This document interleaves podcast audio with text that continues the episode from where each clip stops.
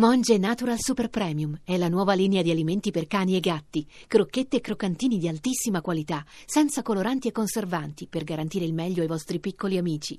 Monge Natural lo trovi nei migliori pet shop e negozi specializzati. Voci del mattino. In Burundi il quadro generale si sta sempre più deteriorando. Il governo, accogliendo anche le sollecitazioni giunte dalla comunità internazionale, ha deciso di rinviare le elezioni politiche e amministrative che si sarebbero dovute tenere oggi. Una decisione accolta positivamente dall'opinione pubblica interna, ma certo non sufficiente per disinnescare la crisi che ha investito il paese africano. The resistance that his steps have generated among the population virtually guarantee the country will be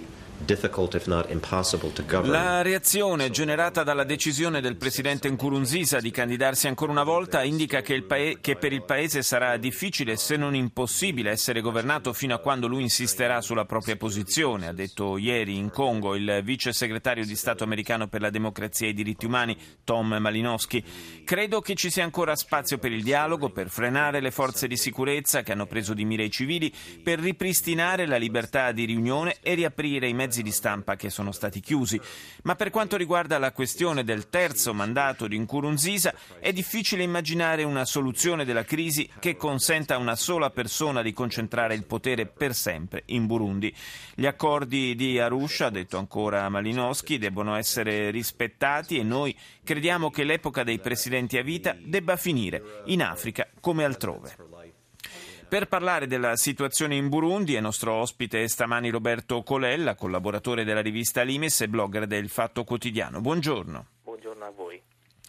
Dunque il rinvio, come dicevamo, delle eh, elezioni, almeno di questa prima tranche delle elezioni, quelle legislative e amministrative, è stato eh, certamente è un segnale, diciamo, quantomeno di ascolto da parte del governo eh, di Bujumbura però eh, resta questo, questo, grande nodo da sciogliere. Finché non, non, si scioglierà il nodo della terza candidatura eh, di, del Presidente Nkurunziza è difficile pensare che si torni a una situazione tranquilla.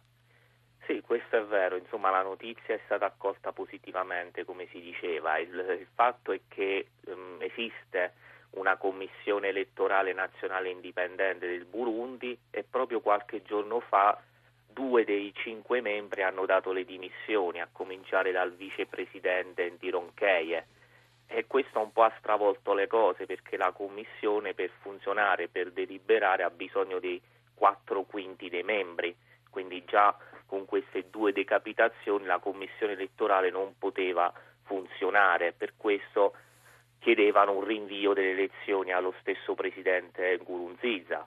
Poi c'è stato comunque un forte intervento anche della comunità dei paesi dell'Africa orientale che ha chiesto questo rinvio, quindi insomma lo stesso Ngurunziza che in questo periodo si sente un po' un messia eh, difficilmente avrebbe potuto rimpiazzare questi due membri della commissione elettorale in così poco tempo, anche perché la Costituzione burundese prevede poi una serie di passaggi, eccetera. Ma non c'è solo ovviamente questo aspetto, diciamo così, normativo, anche un po' burocratico, tutto sommato. C'è anche da dire che eh, stiamo parlando di un paese che vive una situazione di grande difficoltà. È difficile pensare di poter organizzare delle, delle elezioni che abbiano un minimo di, di, di, credibilità in un paese nel quale c'è una fetta importante di popolazione praticamente sfollata o in fuga addirittura all'estero. Sì, è vero, ormai siamo arrivati a quasi 100 100.000 rifugiati burundesi nei paesi vicini, a cominciare da Ruanda. Le, le, proteste continuano, le persone scappano, anche se lo stesso Ngurunziza ritiene di avere sotto controllo il 99% del paese. In realtà non è proprio così.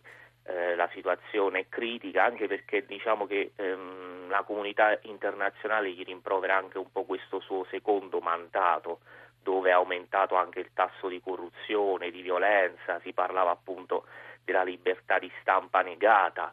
Eh, lui invece incurante punta a un terzo mandato, diciamo stravolgendo anche un po' il tutto da, dagli accordi di Arusha, eccetera.